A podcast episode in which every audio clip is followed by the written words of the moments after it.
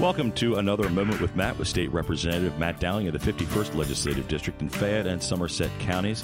Representative Dowling, welcome to another report to your constituents. We're returning to Harrisburg this week for another week of session, and I understand that you've got a bill that's going to be under consideration. What does your bill do, and what is this all about?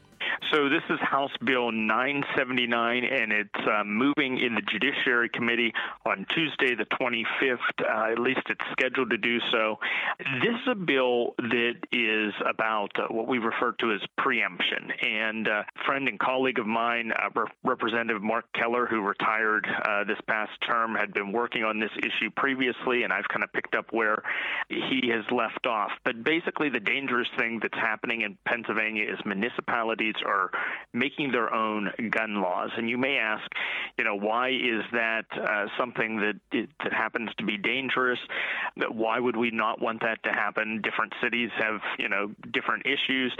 Number one, I believe firmly that the Constitution grants us the ability to keep and bear arms. So if we're creating laws that go against the Constitution, you know, I don't think that should be happening at all. But the dangerous part of it is that you have law abiding citizens that are driving through the Commonwealth of Pennsylvania and they may end up in a municipality that they don't even know they've crossed into the border of, and the gun laws can have changed. So a person who was intending to follow the letter of the law on how they're carrying their firearm could then uh, be penalized for simply driving into a municipality where the laws are different. So we want to preempt lo- local government agencies from creating new firearm laws in addition to what the state has the fact of the matter is, laws about our firearms, uh, they're mentioned in our Constitution. They should be coming from the state level, anyways.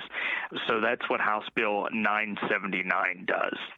I understand also that there is a rally coming up, the, a, a Second Amendment rally, the Right to Keep and Bear Arms rally, I believe it's called. And I understand you're going to be speaking at this.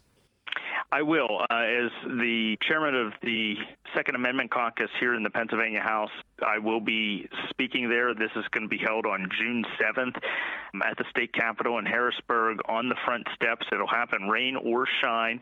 Again, that's June 7th, 10 a.m.